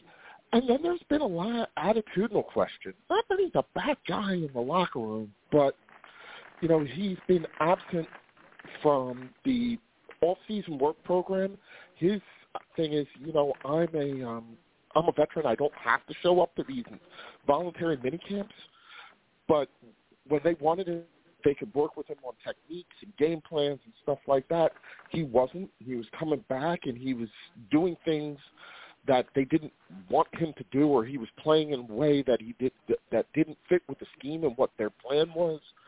Um, there are some questions, especially last year, about his desire and willingness to play coming back from the injury. Um, the team I know felt like he could have played about maybe even five games sooner than he did at the very end of the season. Um, he had been medically cleared. They just didn't understand why he wasn't available to play. and it was a point in time, if you remember, where the Redskins were. You know, at one point in time, I think they were five and six, and they were in the thick of the playoff race before they lost. They tied with the Giants, lost to the Giants, and then lost a bunch of other games and fell off the pace. But there was a point Right. in time where they really could have used him, and they could have. He might have made the difference in between them making the playoffs and not. You know, this year he's got five sacks, but we've never really seen him dominate a game uh, or even a like a half of a game, the way a Joey Bosa or T.J. Watt can. So there wasn't a path forward for him to get the deal that he, they wanted, um, that he wanted, that he thought he would get. They weren't going to sign him, and so they took what they could get for him. Um, and they're going to move on with what looks like it's going to be possibly a top 10 pick in the first round, a high pick, pick in the second round from the Bears, another high pick in the second round. So they're seeing themselves sitting right now on probably three picks in the top 50 uh, and saying, you know what, that's a good way to build a, build a team because the way that it's going, you got the 20, the 29th, 30th ranked defense in the NFL right now, and I don't care what the names on the back of the jerseys are. When you guys are the 29th defense, I think everybody's replaceable. Roger? I- no doubt about that. Uh, you're exactly right, Mike. And uh, I think we were just surprised, excuse me, as Don said, that they didn't get higher. But then when you look at the, everything as you described uh, with Chase Young and, and uh, the, the last year not picking up the fifth year uh, on the contract, and now, and I said Joshua Harris is looking at the uh, financial uh, supply side of this for his investing team, and uh, you know maybe he uh, has no intentions of uh, spending that money on those players uh, next for uh, after this season. It doesn't make much sense. To, I, I don't know anybody in the NFL who gets away if they sign both Sweat and Young to deals, market value deals, which you know they would expect to after the season. Um, with them, John Allen and Daron Payne uh, all signed, that would be a, you have about a hundred million dollars invested in four positions along the defensive line, which leaves you a little over a hundred million dollars to build the rest of the team. Now, fortunately, right now they have like zero invested in quarterback with Sam Howell playing, but that just doesn't seem like the best way to allocate your assets, especially when you've got a guy in uh, Cam Curl, the um, defensive back that they really feel like they need to sign. And he was one that I think a lot of people were interested in and got told a flat no. Um, and so I think jo- Joshua Harris just looked and said, this, this is just not bad asset allocation. Add to that the fact that you've got another high draft pick in Phil Mathis, the defensive tackle that they took in the uh, 2022 draft, who hasn't seen the field mysteriously pretty much for two seasons. It's just been weird, you know, seven of their eight last first round picks, I, I believe it's seven of the eight last first round picks have all been on the defensive side of the ball.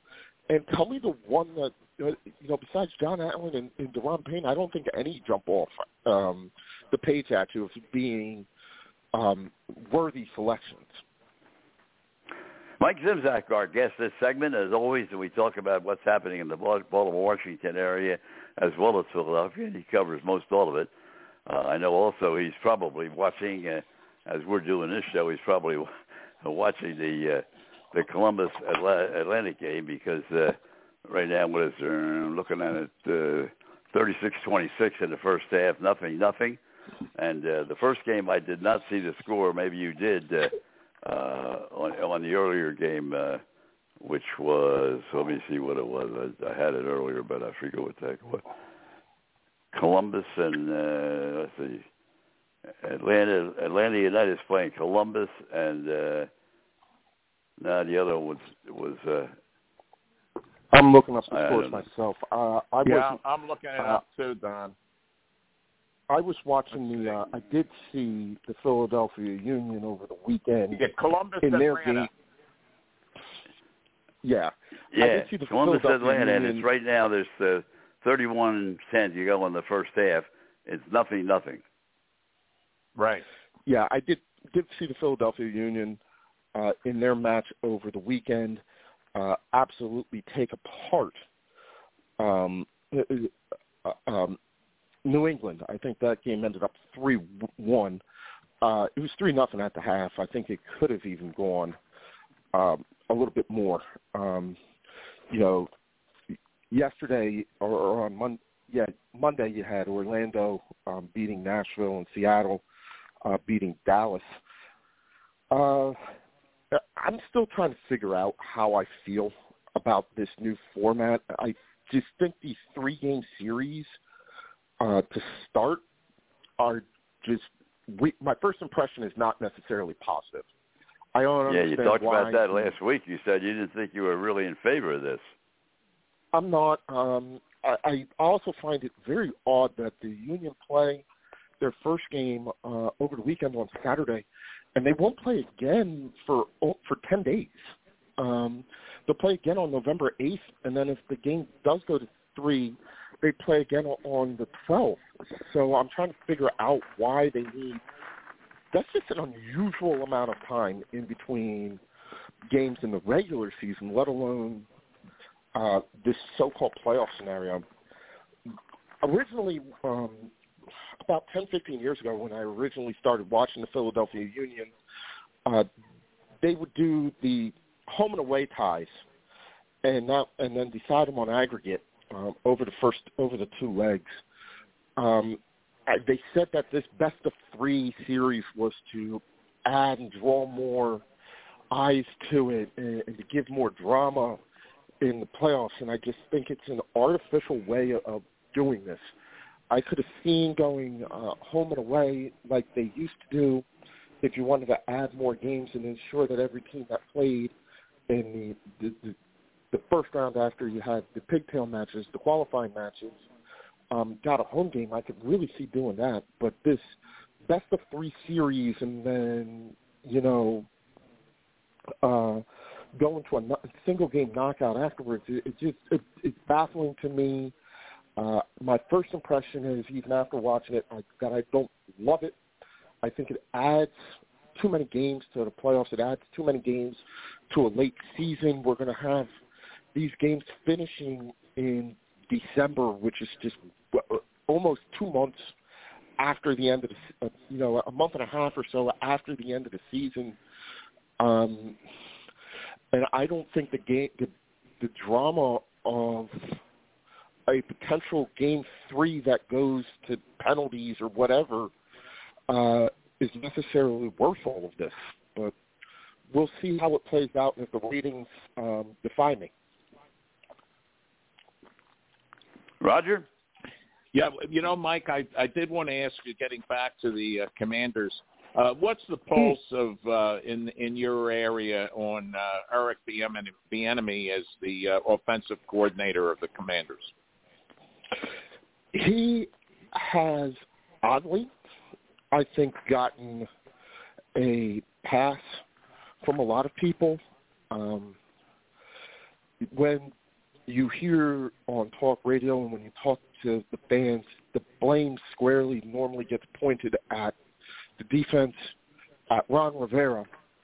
Um, the offense outside of the games versus the Eagles and the last half of the game versus uh, um, Denver, to me, hasn't really looked that good.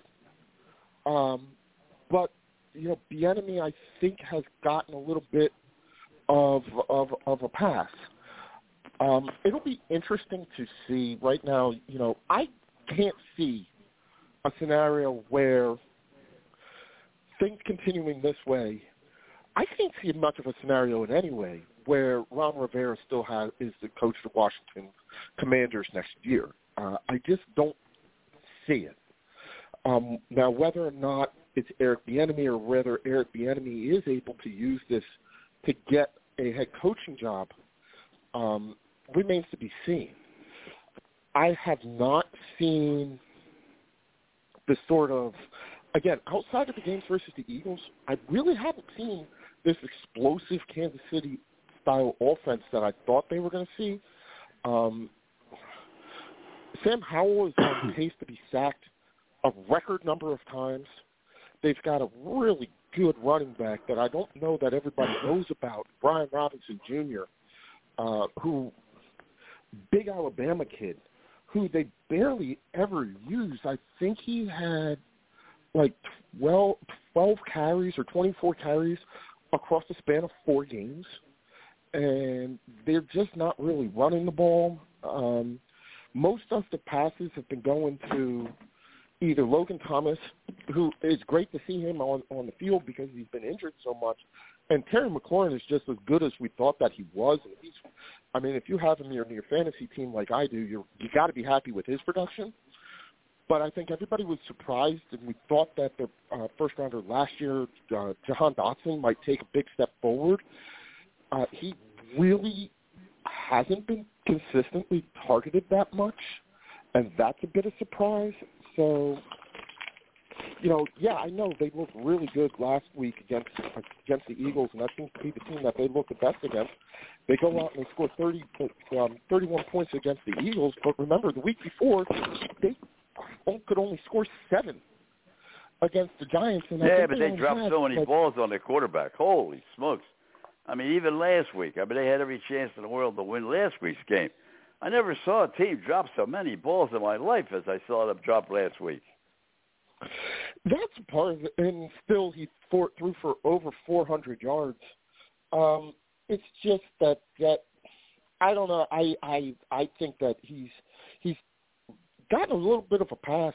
Um, it just seems like it just falls right off of him, and everybody looks to um, to, to Ron.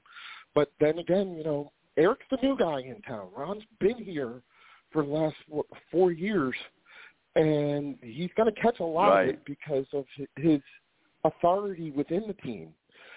And if I th- and you know, coming into the season, that everybody thought that the defense was going to be their calling card. They were going to be able to rely on the defense. And so far, the defense just really hasn't been that good. Right. Well, you're a hockey, you're a soccer man, I should say, and I'll tell you, I don't know how well you follow the ACC, and they got North Carolina State and Syracuse played at six tonight. I didn't have a chance to see it; it was on ACC, and also the second game tonight, uh, uh, also uh, which was uh, first round of uh, Atlanta. Uh, uh, what's the second game? Uh, oh, I can't find it now, but I, they had two. Oh, here it is. Second game was uh, Louisville and Pittsburgh. I don't know whether you follow college soccer or not. I don't tend to follow so- college soccer. Uh, I will tell you that I was following um, the University of Tennessee women. Uh, a friend of mine's daughter, Lindsay Brick, plays for uh, UT. It's her senior year. Uh, she's battled some health issues and everything to get Right. back on the field for her senior year. And you know, it's been a rough ride for her in, over the course of uh, some ups and downs. But she was out there, and she's been a really major contributor to the uh, to the University of Tennessee women. She helped them get into the SEC tournament. Unfortunately, they dropped their first game last weekend, but we're waiting to see if they make it into the uh, uh, NCAA tournament, and then she can cap off her career uh, with an appearance in, in, in the um, Go Columbus. NCAA women's tournament. Columbus just scored. Well, Last question, again, Roger. Well, the uh, I, we you know talked about uh, soccer. You said that uh, you saw the Union uh, game, and you said they just looked uh, tremendous. Do you still feel that the Union's the team to beat uh, for the MLS uh, championship, Mike? uh, again, you know, when you've got this weird playoff situation, momentum's only as good as the last game that you played. Um, it's fully possible that they go up to uh, New England, and uh, New England, uh, you know, the weather and injury, something like that hits and knocks them off of their their pace. Uh, I would definitely say that I like them. The tournament experience is going to be a positive. Jim Curtin's been there. He's done that. He's got a team with a lot of veterans who were there last year, and they know how to navigate the latter rounds of this. I think the disadvantage for the Union that they're going to have this year, year versus last year was last year everything was coming through them. This year, because they finished fourth in the Eastern Conference, it's more likely than not that after this series they're going to have to play the rest of their games on the road. Um, we know maybe not the way it was in previous years, but Talen Energy Stadium is still a massive home field advantage for them, especially when it's cold, the weather's whipping in off the, the river, and the guys in the river end are are are, um, are, are are getting into it. You know, I've heard um, from a number of opposing fans and players that Talen Energy Stadium and playing into the river end, especially in the cold weather, is just about their least favorite thing to do in all of MLS. So um, hopefully we'll get to see it. Uh, I know you got Doug coming up. One last thing from soccer world. Uh, Lionel Messi picked up his fifth Ballon d'Or trophy.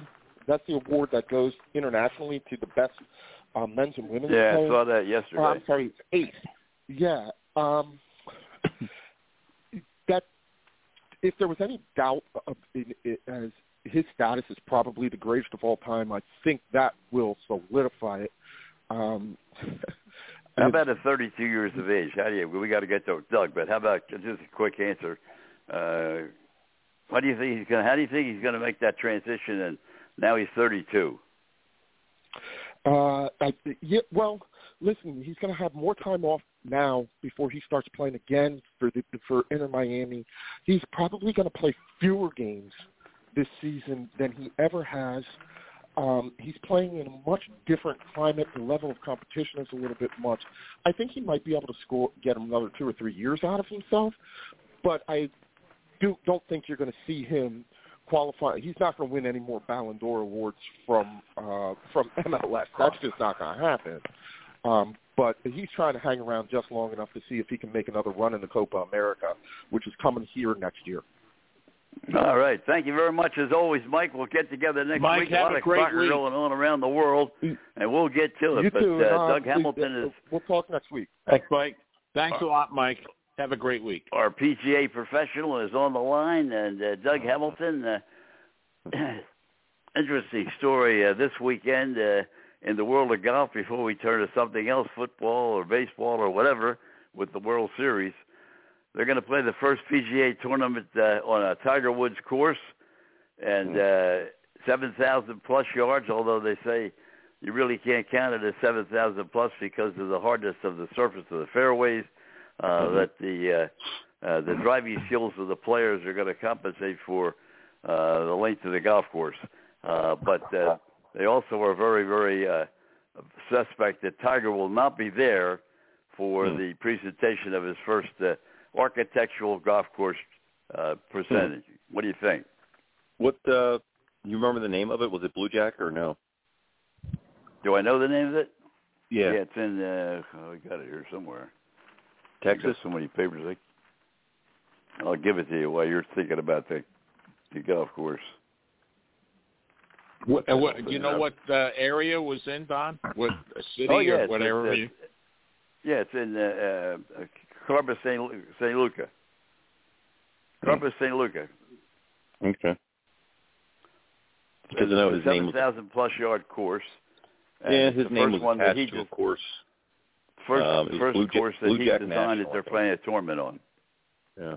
Well, I mean, you know, um, his his legacy extends, you know, well beyond uh, just his different things he's done on the golf course. Now he's, Right. you know, fiddling with different things off the golf course. And I know that he's partnered with Rory McIlroy to do some kind of a a league. Um, I think I saw something about it. It was like a 15 hole, you know, golf league or something that was an indoor concept, or I, I forget what it was.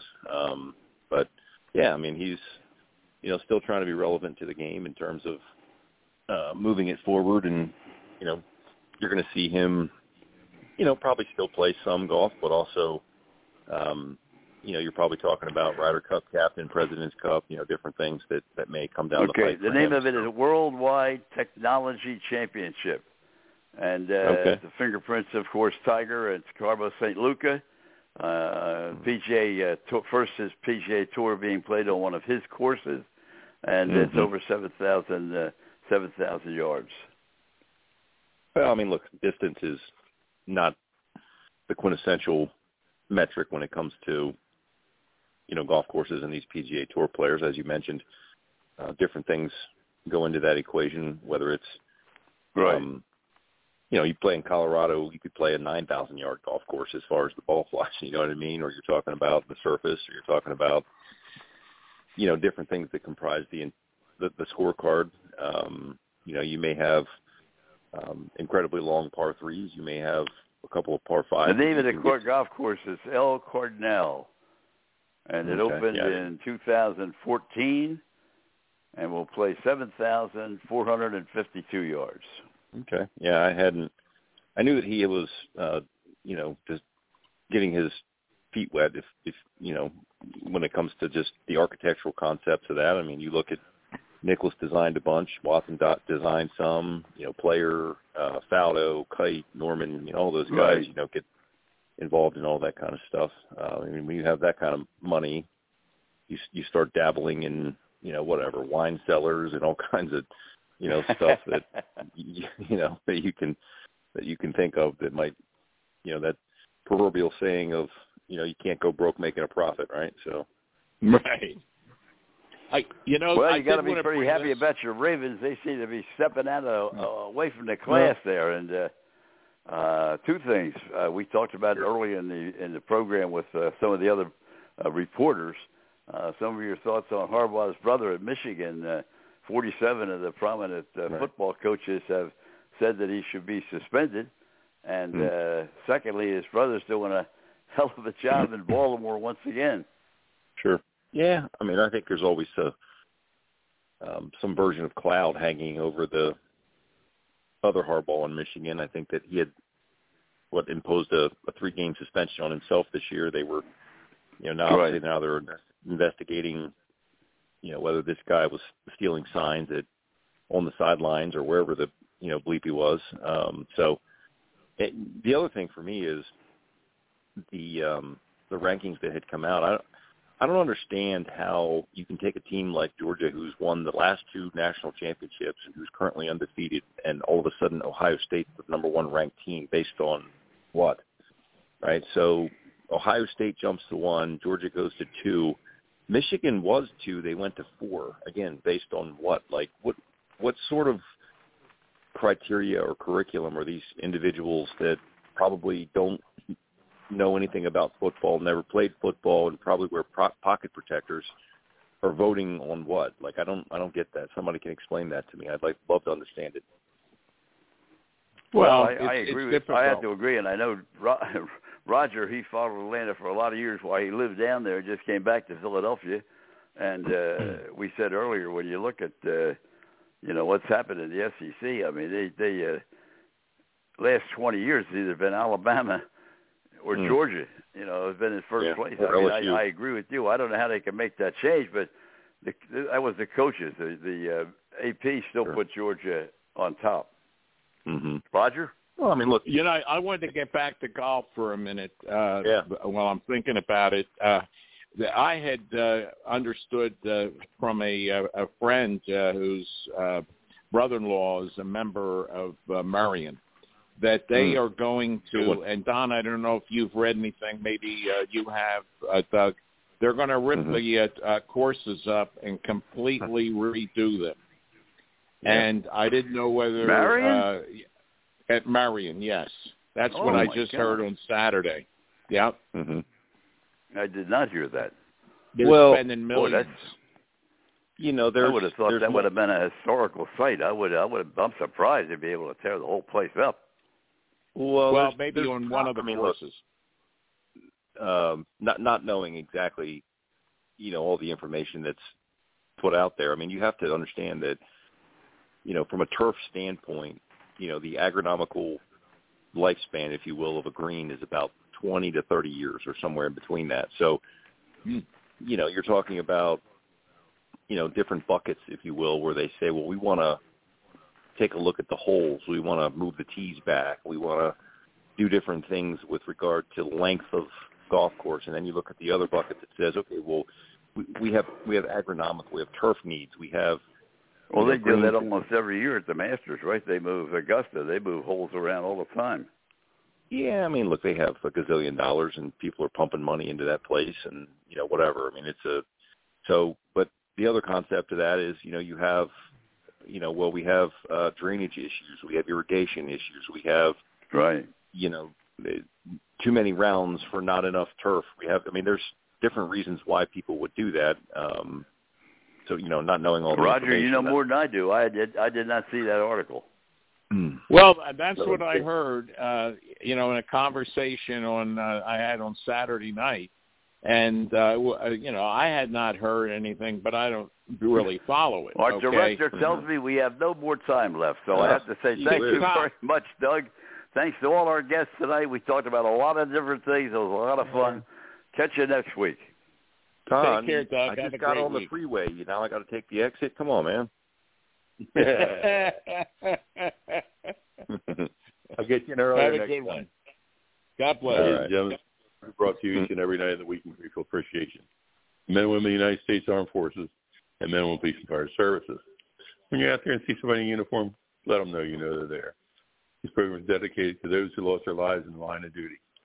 Deputy Robert Anthony Carroll, Patrolman Jeffrey Colcap, Patrolman David Curtis, Patrolman Jeffrey Yazowitz, Sergeant Thomas Batinger, Detective Randy Bell, Detective Ricky Childers, Sergeant Tom Wilson, Charlotte County Sheriff's Department, Patrolman Charlie Condit, Harper Springs Police Department, Deputy Chief, hmm. excuse me, Deputy Chief Mike Godwin, Philadelphia Fire Department, Lieutenant Joyce Craig Lewis, Philadelphia Fire Department, Sergeant James O'Connor, Philadelphia Police Department, Sergeant Chris Levick, Hillsborough County Sheriff's Department, Patrolman Anafo Crispin, Lakeland PD, Lieutenant Joe Zerba, Newcastle County Police, Patrol Deputy Josh Meyer, Nassau County Sheriff's Office, Captain Matt Letourneau, Philadelphia Police Department, Captain Chris Leach, Philadelphia Wilmington Fire Department, Lieutenant Ardith Hope, Wilmington Fire Department, Lieutenant Jerry Ficus, Wilmington Fire Department, Trooper Joe Bullock, Florida Highway Patrol,